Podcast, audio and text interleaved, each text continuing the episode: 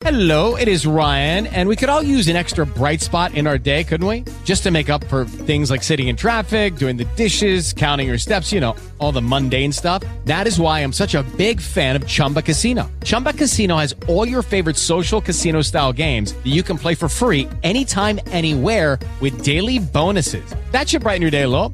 Actually, a lot. So sign up now at chumbacasino.com. That's chumbacasino.com. No purchase necessary. VGW Group. Void were prohibited by law. See terms and conditions. 18 plus. Blog Talk Radio.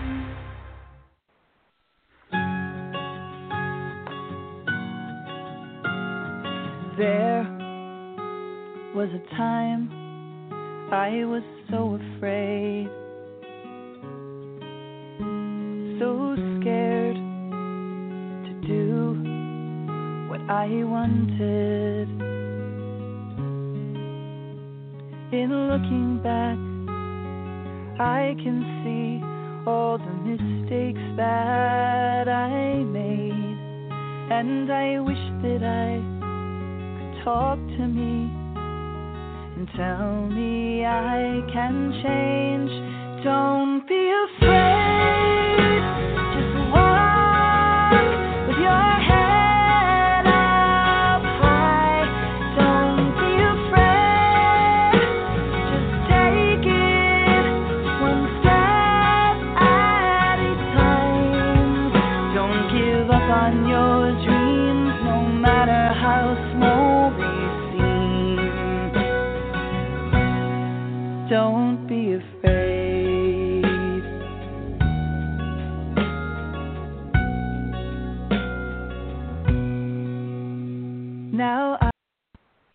Hi, welcome to Blog Talk Radio, Safe Recovery. This is Monica Richardson, and I am your host.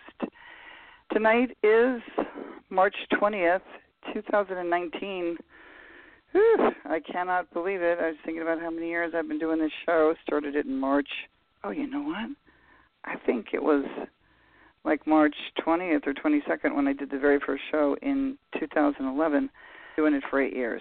Uh, I did not imagine I would still be doing it, but there's been a lot of listeners, over 350,000 downloads. And so for me, uh, you know, I was sort of speaking to very small groups of people when I was still in AA uh, back then, and you know, I'd go to the same 40 women and be there just talking to 40 people, and realized that with a blog talk radio show that I could reach people from all over the country, and in fact all over the world, the UK and Canada and Australia, or maybe some of the the biggest places that um, do listen and connect. So first, I want to do a plug for the movie. Um, the 13th Step is still out there. It's back up on Amazon. That's a great thing, and so we're glad to see that. Um, if you did post a review, can you please go back and click on the live? Uh, it's just the live version of it. There's still the old version. It says it's not available, but then you click on the other poster, and that one is live, and there's only about nine or ten uh, reviews. So, but it's there, and then there's also this other site. Uh, it's Toomey. Well, I have to look it up, but it's brand new. And so, what we're going to do is we're going to cover something that I've covered before, and I've covered it at different times. I've covered it when I first left with another guy, and sometimes I've did I've done it alone, and then I covered it, you know, a couple of years in, and uh, maybe I've I've done this maybe three or four times, and I don't know if you can cover. Certainly not going to do the book. Um, I'm going to do chapter five, and I'm going to do just a section of the preamble. Now we're waiting for my friend Darlene to call in, and she's not calling in. Um, eight one eight four seven five ninety two eleven. If she if something happened, uh, she's coming to us from Ohio, and so if she doesn't call in, um, I might take some calls. Now here's some rules.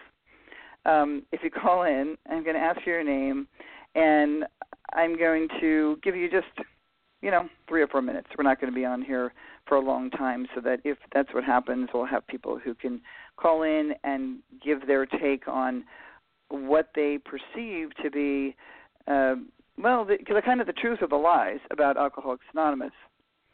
So one of the first things that I want to talk about because of something that I learned recently, it, which is about forcing health care providers, forcing them to like you know whether the the healthcare company is forcing or they are forcing rehab and sober living. Let's just say rehab, and let's talk about inpatient and outpatient. So outpatient is called sometimes IOP, intensive outpatient, and then you have um, I guess not intensive. What does that mean? And then you know that's uh, the higher state and the, of care, and then you have inpatient where somebody actually goes inpatient. Now we've been starting to do some shows that exposes how unregulated the whole business is. And I want to say here that I would, you know, I don't have the numbers, but I'd say like, you know, 95% of all the people that work in that business are AA members or NA members or were and are, and maybe they don't go to a lot of meetings now because now they work in the field and they make the money from there.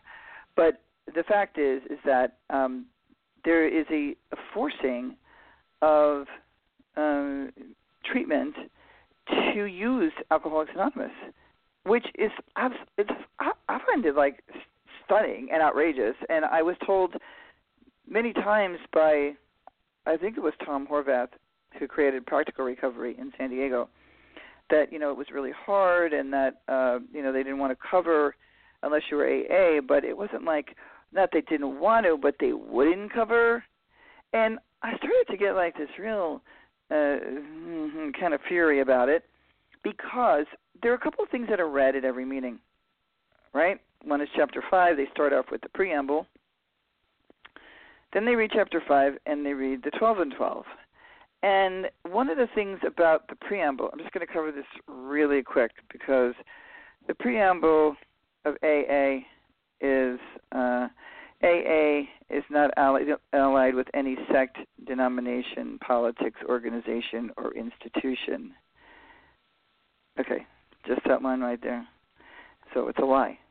It's completely imbe- well. First of all, the one, the first one that I uncovered as I was kind of doing my investigative research was that yes, indeed, it was embedded in um, it was embedded in the judicial system, so that if you got a DUI or if you were a sex offender, like way back even into the 70s, people were actually sent to AA as far back that uh, we can find court documents to to AA sex offenders. And then the violent offenders, I really don't know when that began. Um, I just know that the reason I made the film The 13th Step was because Christine and Sandra Cass were murdered by um, Claiborne Conley, who was court ordered by the healthcare professionals, any court in Honolulu, Hawaii. And then he murdered her and her 13 year old daughter, two beautiful people. She was, when we dug deeper, or I did, you know, I found out that no, they were not in a relationship. He was actually stalking her. Um, she had a job. She was eight years sober. And I just thought to myself, this is horrible. And as we began to dig on the internet, we found another murder that had happened in uh, up in I think it was in Michigan, and that was an awful story. At, at least that guy, you know, admitted that he did it. He didn't pretend that he didn't do it, and he didn't kill himself. So Alcoholics Anonymous says that it's a fellowship of men and women who share their experience, their strength, and their hope with each other, that they may find they may solve their common problem and help others to recover from alcoholism. So um, they share other things besides their strength and hope. They share their advice on medicine, which they shouldn't be doing, in medication, and they share their bullying thoughts, and they share their intimidation and their sexual harassment and sexual exploitation, as well as being con artists and other things. Now, there's some good people in Alcoholics Anonymous. Of course, I was one of them. You know, I mean, I know a lot of people who've left who, you know, were nice people. But here, here's the little clincher here. The only requirement for membership is a desire to stop drinking. Well, if you go to a meeting in Southern California and it's small enough, they will actually go around the whole room and say and, and kind of force people in in a subtle or not so subtle, intimidating way and say, "Hi, I'm Monica," and you could say think you're going to pass, but then there would be this old timer there who'd say, "Well, what's your disease?" And then the person could say, "Well, I'm not really sure. This is my first meeting." Well, what's your disease?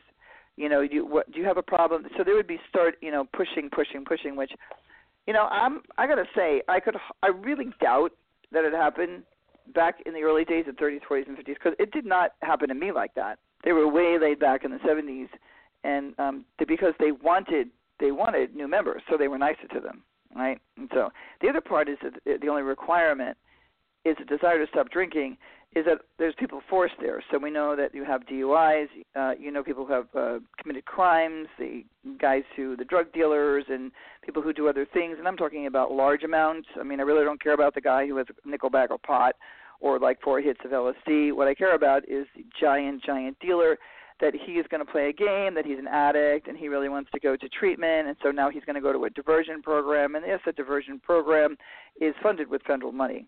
And that diversion program is going to be filled with stepper shit, as I call it, or you can call it AA stuff, and they're going to get a big book, and they're going to go to big book studies, and they're going to get driven to meetings and all this other crap, right? And then you have pilots, nurses, and doctors, and other professionals as well. I know a dentist, I know a lawyer who are forced there. So they aren't there because they want to be there. And that was one of the uh, sort of altruistic things that I thought was, you know, wow, that was pretty cool that everybody was there who wanted to be there. And uh, we even saw things change in the late 70s when the military began to bus military guys in. Okay, moving on. Okay, there are no dues or fees for AA membership. Yeah, there are. You better put that, you know, your dollar or whatever, two dollars in the basket or you're going to get dirty looks. Um, you know, you could sit in the back and not. You're not going to be forced to do it. It's not like Scientology where you're going to be made to pay like, you know, nothing, nothing, and then ten thousand for this class and two hundred fifty. But you're going to pay dearly, I think, with your time and your energy and your life. And you could lose your family over this, and it could ruin relationships. Now, there are people who say, "Oh, it, you know, it saved my life, and now these relationships are amended and great." Well, that's if they all are on the same page as AA what if a person doesn't like AA? Then that's not going to be true. AA, uh, they are um, we are self-supporting through our own contributions, so that's not true. And I was told that when I was part of being a general service rep, and I went to all of the general service meetings with people from New York and with people who were um, district committee members and area chairs, that the problem that they were seeing in New York is that uh, people were not giving enough to cover it and that more money was brought in from the sale of literature and books to to who? You know like uh to oh to the to Hazelden and Betty Ford or to all these rehabs. Um and uh you know whatever. This is the part here though. AA is not allied with any sect denomination politics organization or institution. So before I did the show about Marty Mann a few shows back what I discovered as I restudied her book was, in fact, she did get money from the government, and she got grants from the federal government. She created the National Council on Alcoholism and Education, changed it to the National Council on Alcoholism, and now it's the NCA. DDD, National Council on Alcohol and Drug Dependency. I guess it's two D's, right? Marty Mann was the first successful woman to get sober. She was a lesbian, so Bill left her alone and didn't try to 13 step her. She was a strong woman. She was a PR woman, and she's the reason that AA is so big. I mean, I, we could kind of say that you know Marty without Marty, AA might not be here. It would be tiny like the Moose Lodge down the street on Washington or wherever. But the other part is how many institutions is AA not only allied in but embedded in like if you took your hands and you know when you're a kid you make your little hands like well, I was raised Catholic so you know you make your little prayer hands and you could either put them up straight or you could let those fingers drop and those hands together are completely bonded. That is what AA is like with our health insurance with the judicial system, meaning uh, when you get a DUI or when you want to play the game and you want a couple plea deal and you want to go to a diversion program. And I just saw a thing about another state that's like really, I think it's Massachusetts. They're really bragging about, um, you know, that they're gonna um, this diversion program, you know, is really going to be big. And I don't see my dear friend calling in. I don't know what happened. We talked yesterday and we confirmed it. So I hope she's okay. But um, I'll just keep plowing along here. Um, it does not wish to engage in any controversy. Um, I do think that they sued a man in Germany for printing the first copy of the big book because they had not um, renewed the copyright, and then they did drop that suit and when you have people like 48 hours or even uh, you know Jim Breslo from the Hidden, Truth show. Uh, if you want to hear some uh, good interviews on AA and how AA kills, they actually chose that name, AA Kills. I was interviewed there, and you have the producer of uh, Business of Recovery, great film, um, exposing rehab and recovery and all that. And there's just a whole slew of people on that show that was really good. All right, so they, uh, what Jim told me is that they, you know, reached out to New York to get somebody to interview, and they said, "Oh no, we don't do that." And it's like, what what kind of organization are you? Like, what are they worth? Hmm. Twenty, thirty million. Just for you to know, you can find any nonprofit. A is a 501c3, and they have three. You know, it's like three arms of Alcoholics Anonymous, and you have the General Service Board of Alcoholics Anonymous. That's what they named one of them. So it's so funny where they really like to divert. I think had some really like cagey lawyers that helped them set it up. I mean, even Bill Wilson sold stock uh, for a company or you know that didn't exist at the time to get money from you know fellow members or from people. And Marty Mann introduced Bill to you know man a heck of a lot of really high-powered people, including Rockefeller and uh, who gave him the money for getting that book printed, which was printed in 1939. All right, let's see what else. So they don't want to engage in any controversy, and they don't endorse nor oppose any causes. And, and this is how they kind of get bigger and bigger because members know better than to fight. There's no political discussion, um, no Trump versus uh, you know Hillary. Uh, they just nobody talks politics in those meetings, and so you have everybody sitting there together when they when they meet each other in Washington D.C., whether they are an outed stepper, somebody said, "What is that?" An outed stepper means that somebody has outed themselves. Like when I joined AA or whatever I did, and you know started going, it was sort of an unwritten rule that you just you know you don't need to tell people, you don't need to you know tell the world. In fact, you shouldn't go public, and why you shouldn't do that, and there's all kinds of reasons, and I don't want to waste too much time on it, but you know, uh, it's become a thing. You know, when you have people like Demi Lovato uh, telling people, "Well, I, you know, I'm going to rehab and now I'm sober again," and then this guy's telling you're sober. I mean, they just uh, maybe because they really things have changed in AA. Maybe things have changed and people don't respect anonymity and then you have the whole group of people who don't want it, people to be anonymous anymore they want everybody to be outed and like because this creates a shame. And you know actually honestly if it would be better without all that stuff anymore. Like i i do agree that people should uh not that it really matters you know right what i think about that but i do think it, it would be better if it wasn't this like little secret society in one way and then it's this huge fucking organization in another way right?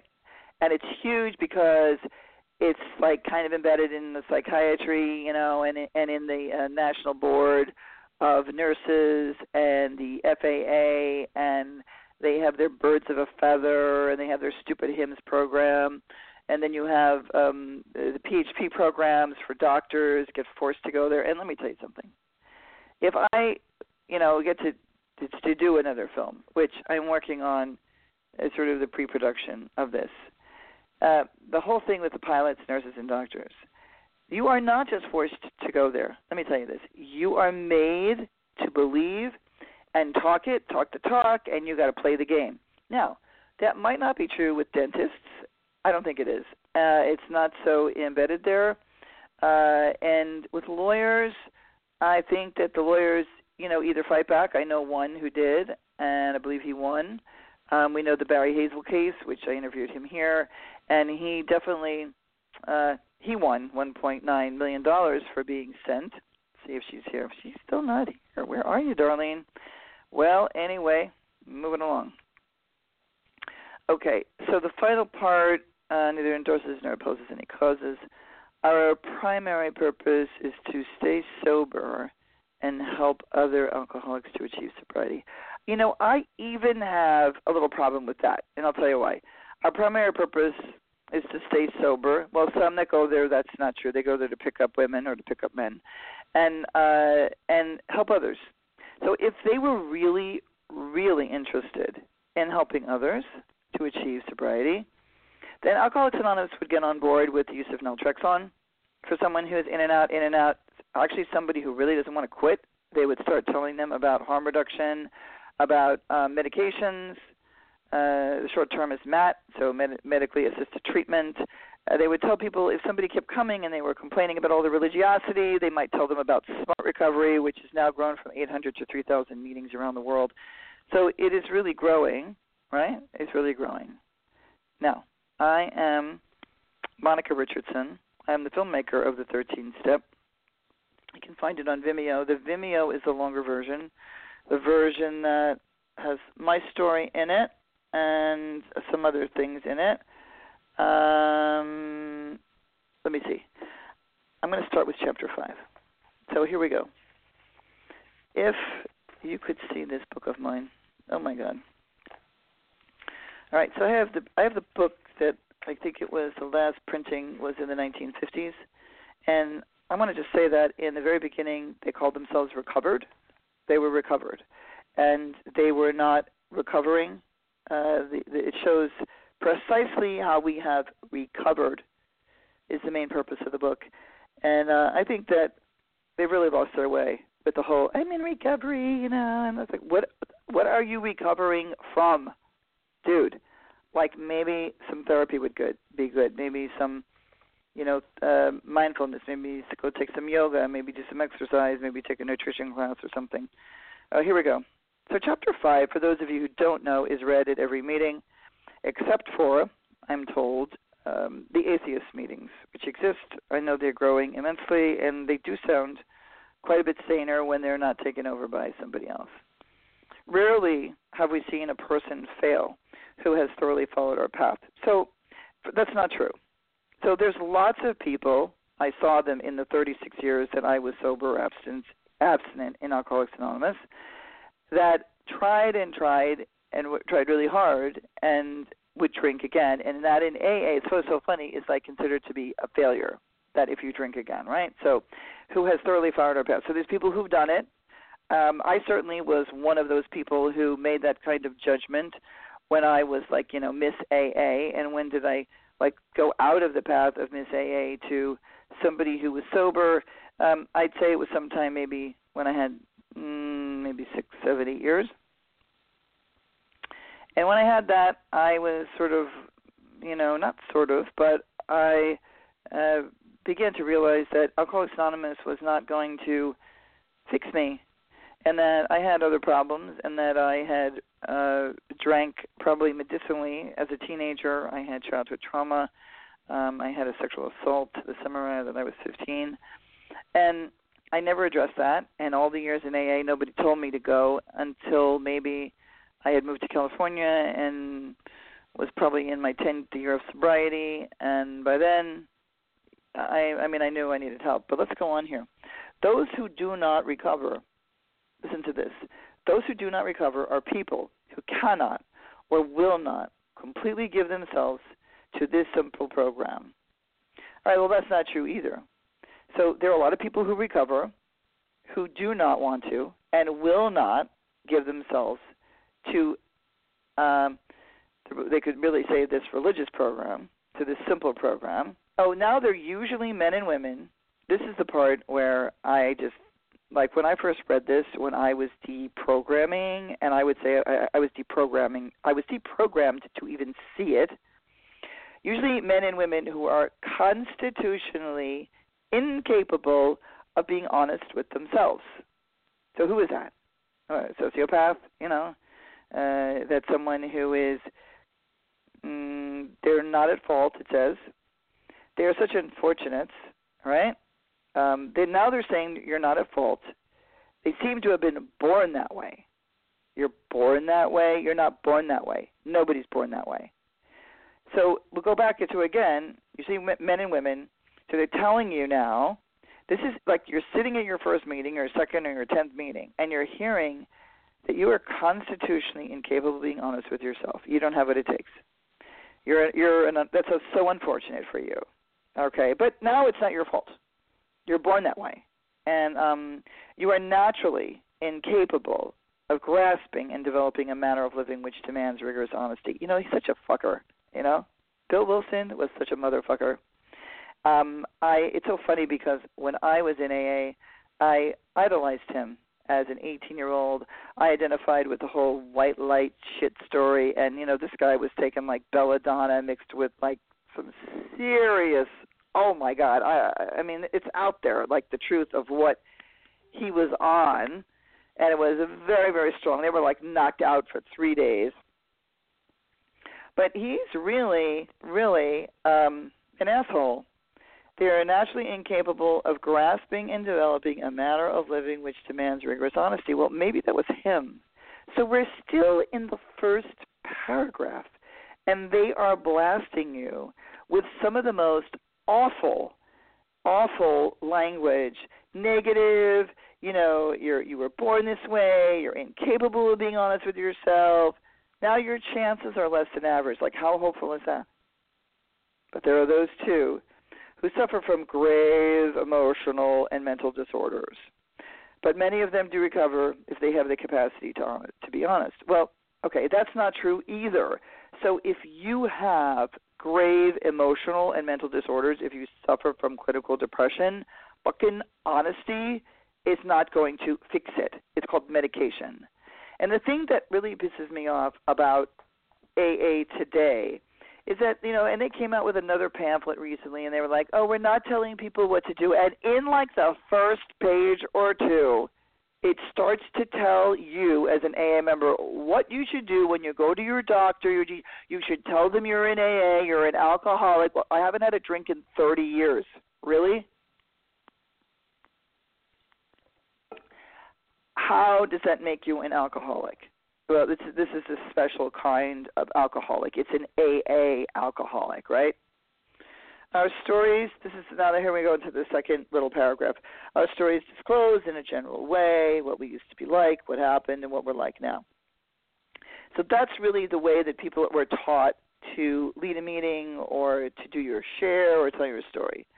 If you have decided you want what we have, and are willing to go to any lengths to get it, then you are ready to take certain steps. Now, this is a thing where people who were starting to really slice, excuse me, and dice like how you work the program, which as young as I was, like I could see, I was like, wait, like is this like Chinese? Like, what do you mean? Like, I, I think that like six and seven should have been one step, and like uh eight and nine, like it's trying to make twelve steps, like the twelve apostles or something. Like he wanted it to be, he, like he took the six steps from the Oxford groups, and then he, you know, spread them out. So to call AA a program, I really have a problem with it now.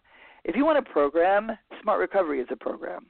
You know, if you want a program, uh, you could go to um, you know, Evo Health and Wellness. That's a program in Venice. You could go to Non 12 Step program. It's out in Calabasas. You could go to CMC has a an outpatient program in New York City, the Center for Motivation and Change. You could go to their inpatient program in um, the Berkshires. It's a beautiful, big like mansion. I don't I don't know why Wendy Williams didn't go there instead of some shitty sober living, which is not treatment. Okay, like first of all, and I'm going to go on just a tiny tangent here. So sober living, unregulated, like unregulated as all get up, right? And um, rehab, so sh- it's like babysitting, you know. It's not even treatment, and AA is not treatment. AA is a support group, if it's that when you go there, right? So there's all these places that one could actually go and actually really see a program. Tom Horvath in Practical Recovery down in San Diego that's a program. There's a place, a behavioral health place in, uh, in Texas that somebody told me about, and it is. Uh, let me see if I could find it really quick for you because it looked really, really, it looked really good. It's a really good place. Alrighty. Uh, let's see if I can find it. Mm-mm, no, I guess I was. Oh, I'm looking at the wrong I'm looking at the wrong person. Never mind. I'm just going to keep going. All right. Uh, all right. So now, um, if you, they, they kind of would say that if you want, like, okay, or they talk about the stories. if you have decided that you want what we have, um, then you are willing to go to any lengths to get it. And now then you are ready to take certain steps. Now, for me, there are many people like myself who decide before they ever go into, uh, you know, before they ever go into an AA room that they've had enough. The wife says, "Okay, I'm leaving you if you don't do it," or the husband says, "You know, I'm leaving you if you don't do something about it. Go to AA." They don't know that that smart recovery exists, or moderation management, as small as it is, exists, or that women for sobriety exist, or SOS exists, or you could go to HAMS Harm Reduction and read Ken Anderson's book, and you could go that route. You could go to Claudia Christian's um, website, the C3 Foundation, and you could take naltrexone and do the Sinclair method, and she will help you there. Um, there's all kinds of things popping up. I, I interviewed um, Teresa Rodden, who is a sober coach. There's all these other things. All right. As at some of these we balked. Okay, they tell you we balked. Now you're balking. You don't even know what you're balking at. Um, we thought we could find an easier, softer way, but we could not. Um, yeah, whatever. With all the earnestness at our command, we beg of you, oh, he's begging you to be fearless and thorough from the very start. Now you're full of fear, and you don't know what the fuck they're talking about, right? So some of us have tried to hold on to our old ideas, and the result was nil until we let go. Absolutely. Now this is some of the shit that's really used in meetings by people on other people who are new or who are not getting it the way AA people think they should get it. So if somebody has a lapse and they drink or something and it's like, well, you know, you really got to do it this way and you're holding on to some old ideas and somebody might say, yeah, well, I don't really believe in God and um and then you have to let go absolutely. Well, uh, maybe somebody's already kind of hit a place where and you notice I didn't say bottom right? They hit a place where they just had enough, and they just, you know, they're really sick and tired, and they just want to they want to move forward. And when somebody does that, sometimes they can be very elated as they quit on their own and they come, and then you have these assholes telling them that, you know, oh, you're on a pink cloud, and don't worry, the pink cloud is going to burst, and you know, of course, it's going to. Hanging around those people. Mm. All right. Now they're telling you that alcohol. So now we switch from you being all fucked up right? Now he's going to do the bait and switch here. So now you uh, are, you know, you are uh, at fault. You could have been born that way. You're naturally capable of being honest with yourself. But remember, okay, here's a note that we deal with alcohol. Oh, alcohol is cunning. You know, it's it's fucking baffling and it's powerful. Oh, really? It's really powerful. Without help, it's too much for us. Okay, so without help, so you gotta gotta get help. Okay, a lot of people get help. Some people actually don't get help and stop, but you get help. All right, it's too much for us. But there is one in the big one who has all power. That one is God. May you find him now. All right. Well, I was raised a Catholic. I had a faith. I prayed. I said I never want to drink again. I got up the next morning. I never drank again for 37 years. But AA had nothing to do with that. Like that all happened for me like before I went there. So then it says half May, may you find him now. I'm so fucking idiots. Like, it has. Why, why does it have to be now? Like, you know, what if somebody doesn't find him now? What if he finds him later? You know, half measures availed us nothing. So this is also horseshit. So half measures availed us nothing. Any attempt to reduce and change your drinking is reducing and changing your drinking, which is a positive thing, right? It's a positive thing.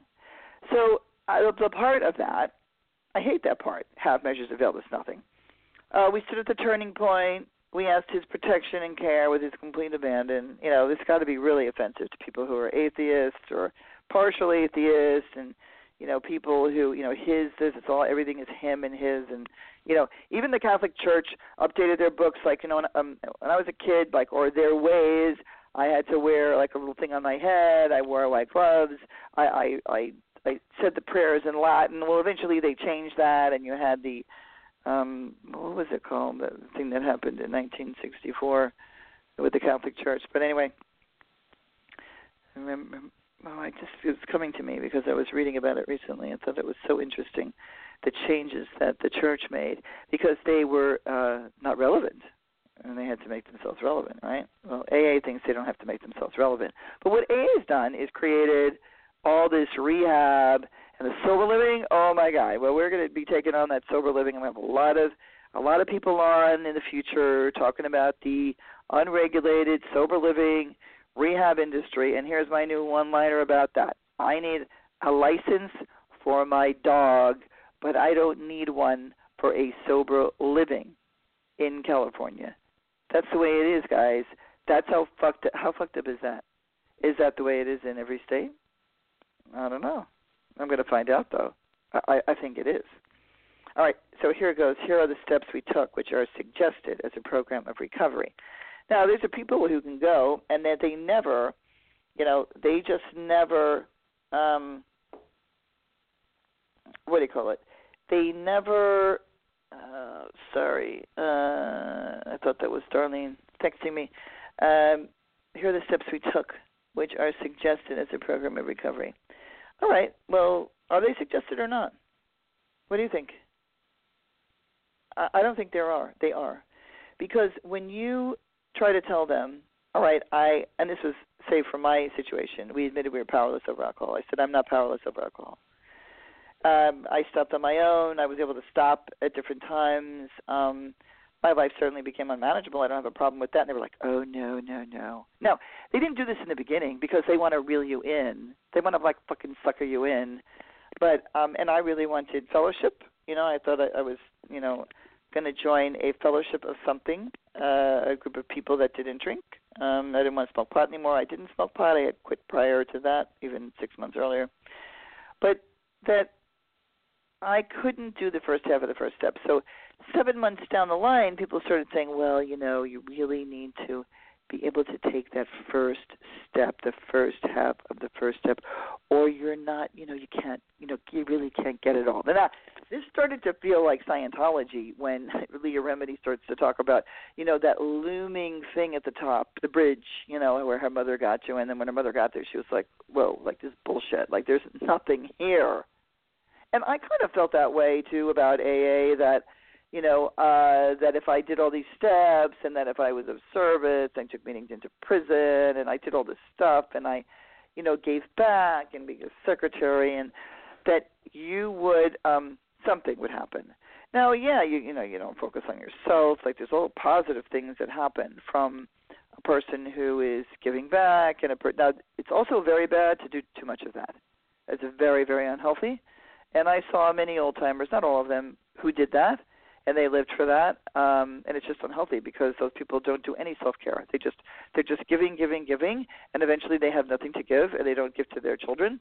They are giving to other people's children, and they are giving to strangers and alcoholics that are in meetings and bringing them home. I mean, I saw watched my sponsor and her husband do that. Mm. And they were great people, but um, you know, certainly Mary didn't take care of herself as she should, and her daughters, I think, didn't get the attention that they needed once they got sober. But you know, you could argue about that all you want. But we're going to move on. So the second step is came to believe that a power greater than ourselves could restore us to sanity. Okay, I got to tell you something. When you're fucking crazy, God is not going to make you not crazy. And you know, if people are really crazy, like there's a thing called a mental ward and there's things all kinds of things mm, medications that help people who have mental illness which i didn't have but i certainly had a lot of trauma and i had a lot of anxiety and i didn't know it but i had a lot of anxiety. Um but i believed in god and i liked the spirituality part of aa way back when. Um but I felt like that happened immediately. So I felt like this step was just happened. Like it was like boom. Okay, I did it. Done. Now I want to say something. Back then in the 70s, no one wrote every step.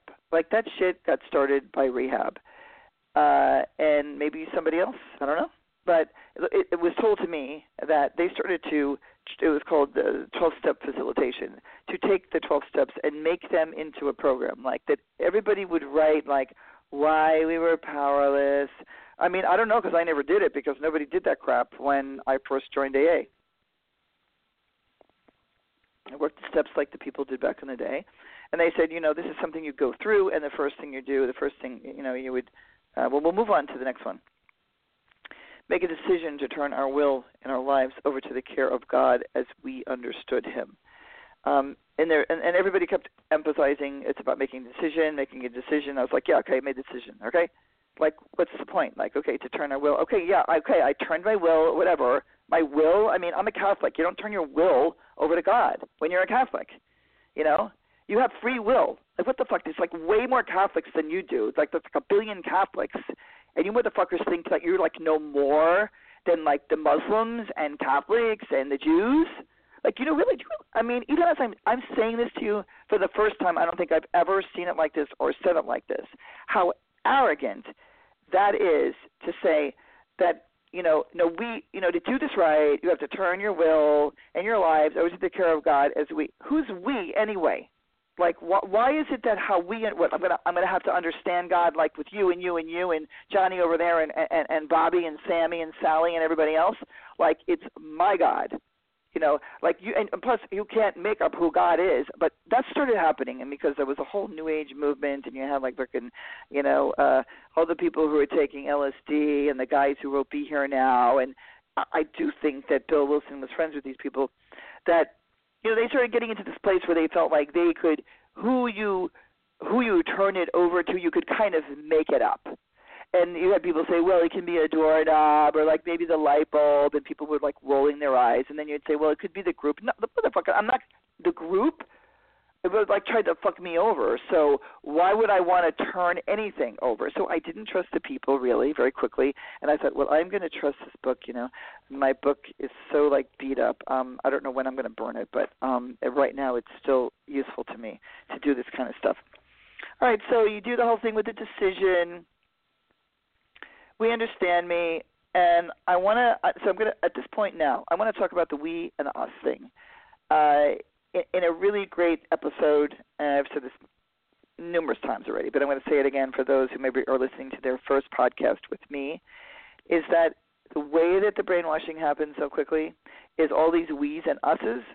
So that's part of a brainwashing thing. I, I don't know that Bill Wilson said um, this is important. So let's say we to make people inclusive and bring everybody in, but that is part of brainwashing. That you tell people that it's it's we and it's us. It's not about me. It's not I. And if somebody goes to a meeting every day for 90 days, you're fucking brainwashed. Unless you are, I don't know, your critical, you know, your critical thinking is still in place for whatever reason, and you're able to do that. Wow, more power to you.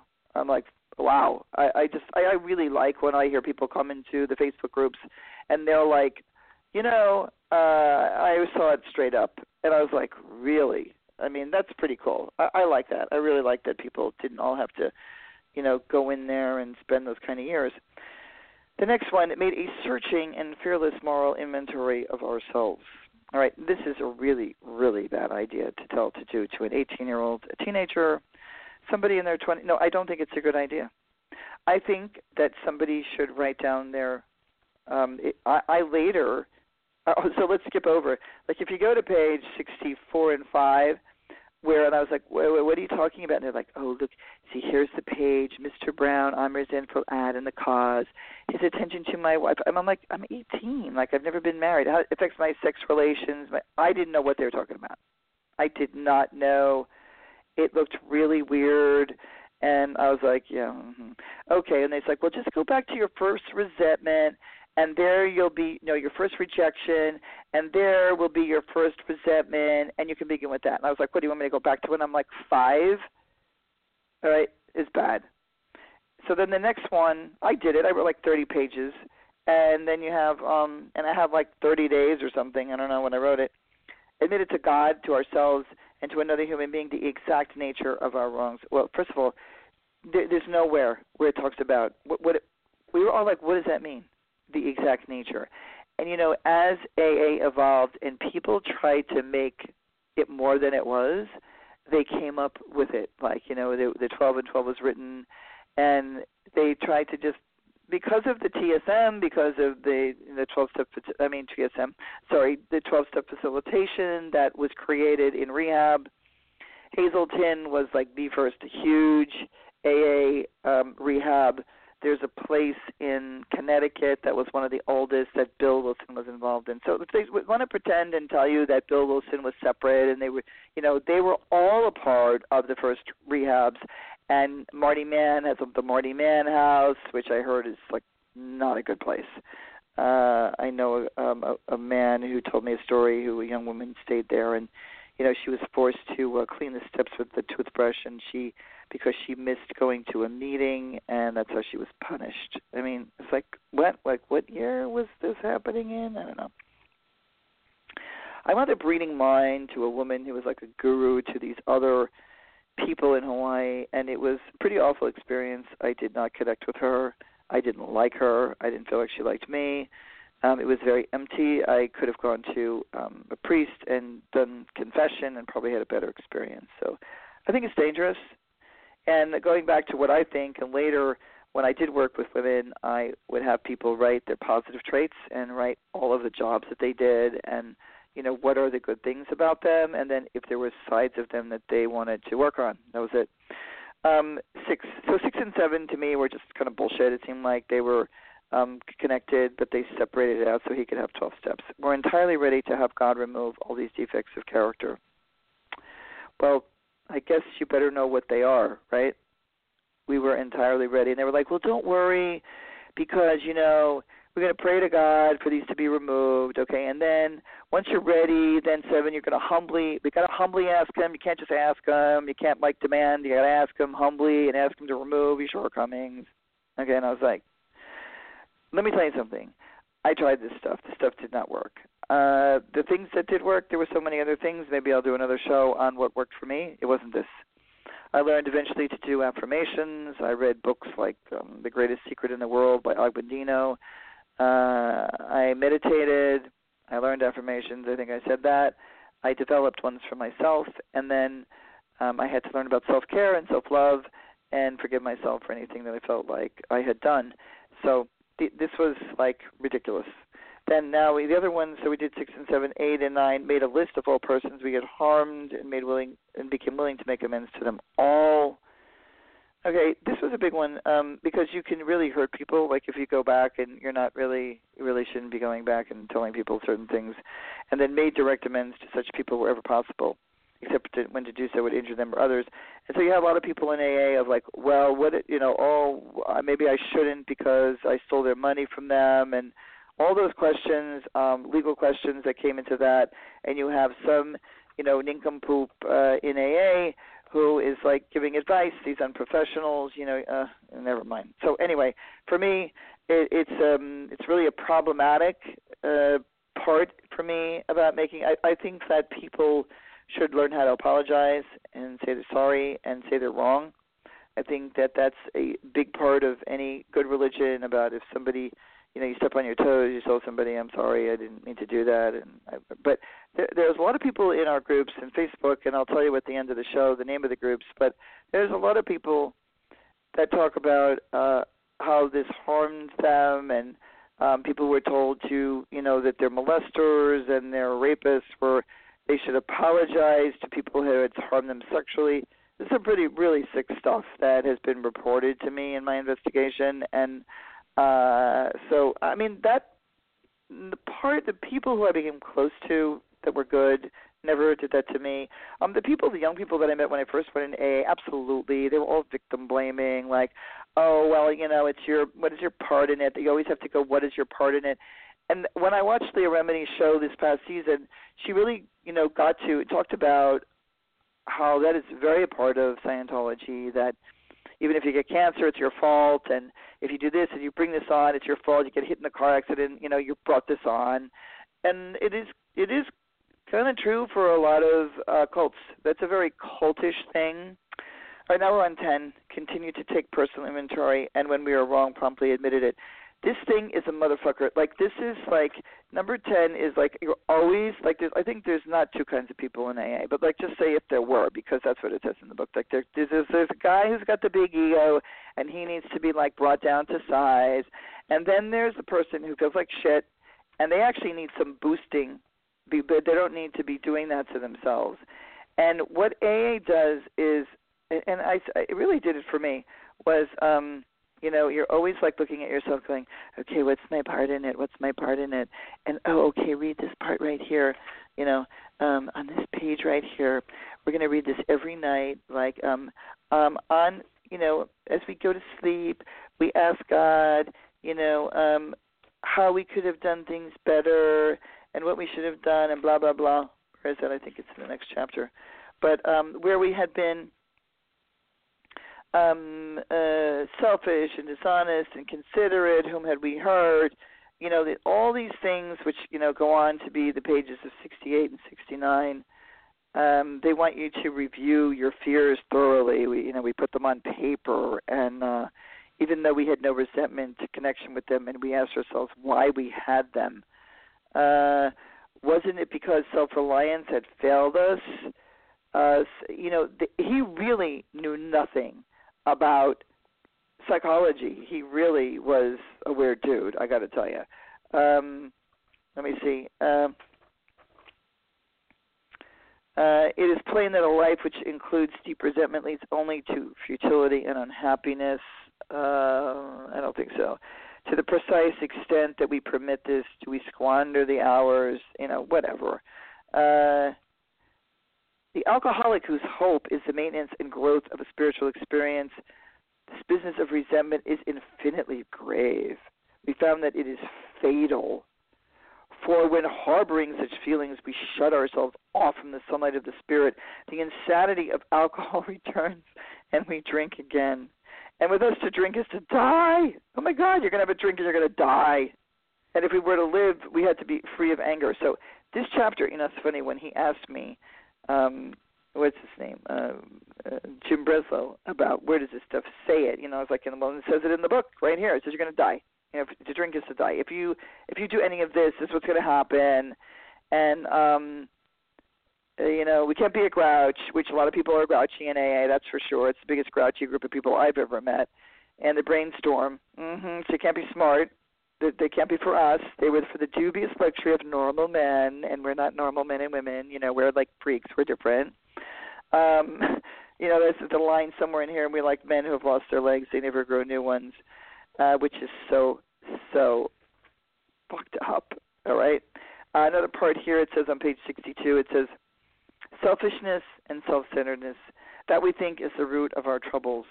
Driven by a hundred forms of fear, self delusion, self seeking, and self pity, we step on the toes of our fellows and they retaliate. Now, yeah, when people are drunk and drinking all the time, they have a tendency to be very selfish and self centered. Absolutely.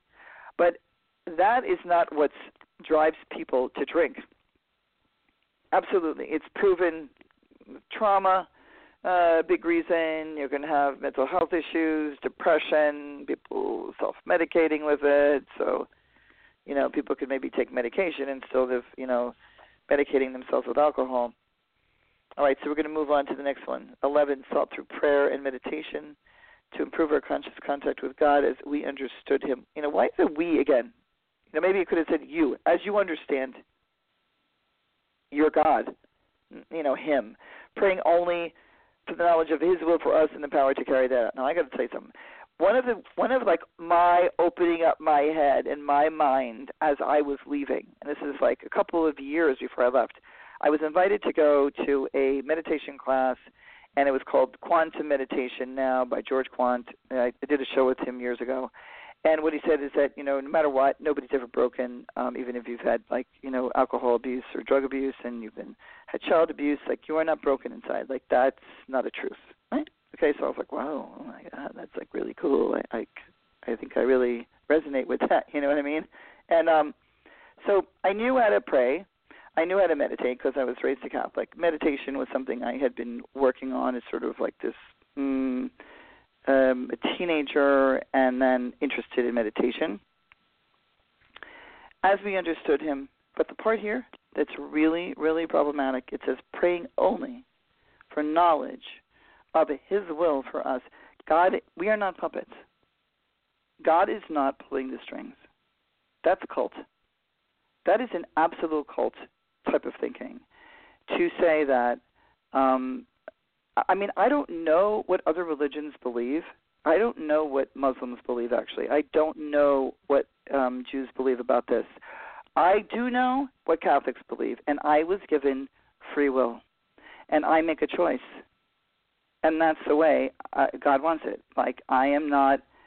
Uh, I am not a puppet, and he is not teaching. Oh my God! If I could tell you how many times I have friends with 30, 40 years that God was teaching them. No, God is not teaching you a fucking lesson. Like that is, I mean, to me, that is just nuts. But except if you're in a cult, if you're in, in a cult, then you know, Mister the leader or Mrs. Leader of the cult is wants you to believe that they are all powerful.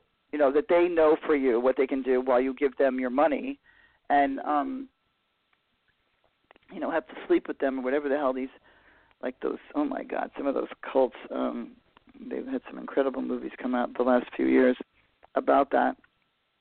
The children of god. Oh lord. What about that guy uh, um in hawaii? That was that was a crazy cult too with that one guy. Um so back to this. Um as we understood him praying only for the knowledge of his will for us. Wow. And you're going to get the power from him. I got to tell you as the years went on i felt like you know god just got smaller and smaller and smaller and smaller so I have about four minutes left. I'm going to finish this up. 12. Having had a spiritual awakening as a result of these steps, we try to carry this message to alcoholics. Now you have to proselytize. Got to get out there, man. You got to like spread the word, or you can't, you know, stay sober. And you got to practice all of these principles in all our affairs. What are they, dude? Like, what are the principles? Where have you laid them out? Honesty, open mindedness, and willingness. Those are your principles of your program? Well, let me tell you something. Those principles are not being practiced in your meetings, in the culture of Alcoholics Anonymous, in recovery, in uh, New York, in uh, in your rehabs where you all work, in your sober living where you all own, right? Uh, it's not practiced there, if that's what it is.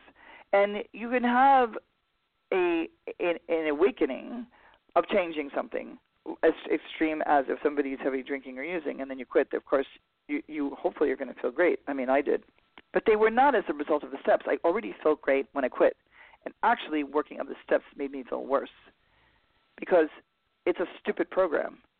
And the sad thing is that our culture and so many people think that this is it, and you have all these movies and you producers and actors like Bradley Cooper and I mean, so and you know, and then he's got a remake of The Star Is Born, and then somebody's gonna die in the end of it. Like there were three other versions of that movie, and nobody kills themselves in the end. Why does he that that's what he has to make? Mr. Stepper, you know, Bradley Cooper.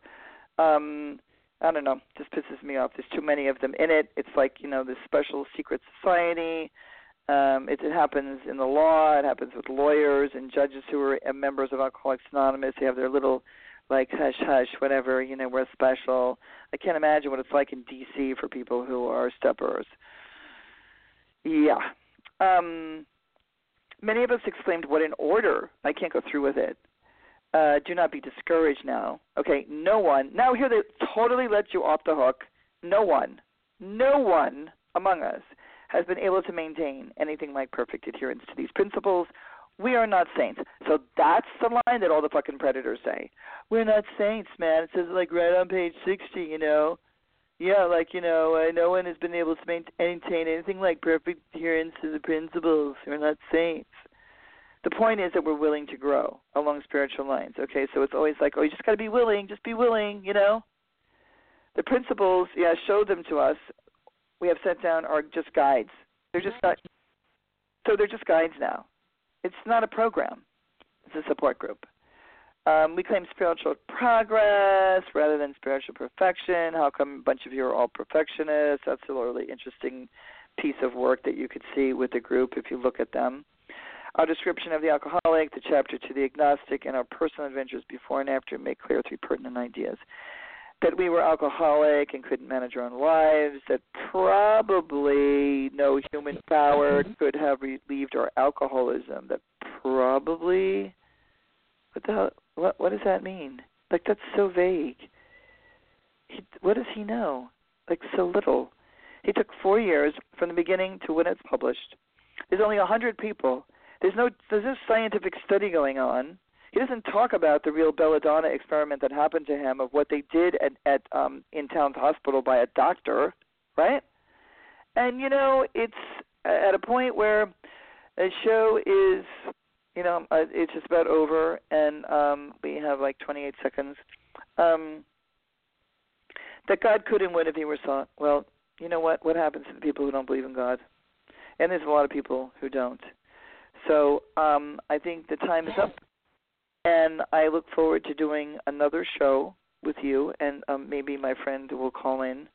Uh, maybe we'll you know plan it and it will work out right. But either way, uh, I think that there's a lot in this book that are wise, and that are very very strange strange thinking that's very harmful to people. And um, so we'll see you again.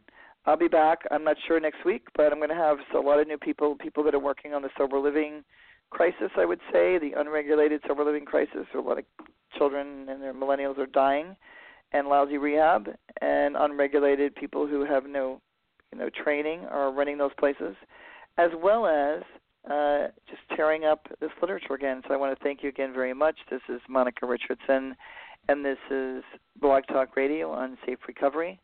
Uh, we'll see you all again in uh, see on Facebook. There's groups leaving AA, deprogramming from AA, make AA safer, and uh, we'll just see you again. Thank you all, and good night. With the Lucky Land slots, you can get lucky just about anywhere. This is your captain speaking. Uh, we've got clear runway and the weather's fine, but we're just going to circle up here a while and uh, get lucky. No, no, nothing like that. It's just these cash prizes add up quick. So I suggest you sit back, keep your tray table upright, and start getting lucky. Play for free at LuckyLandSlots.com. Are you feeling lucky? No purchase necessary. Void where prohibited by law. 18 plus terms and conditions apply. See website for details.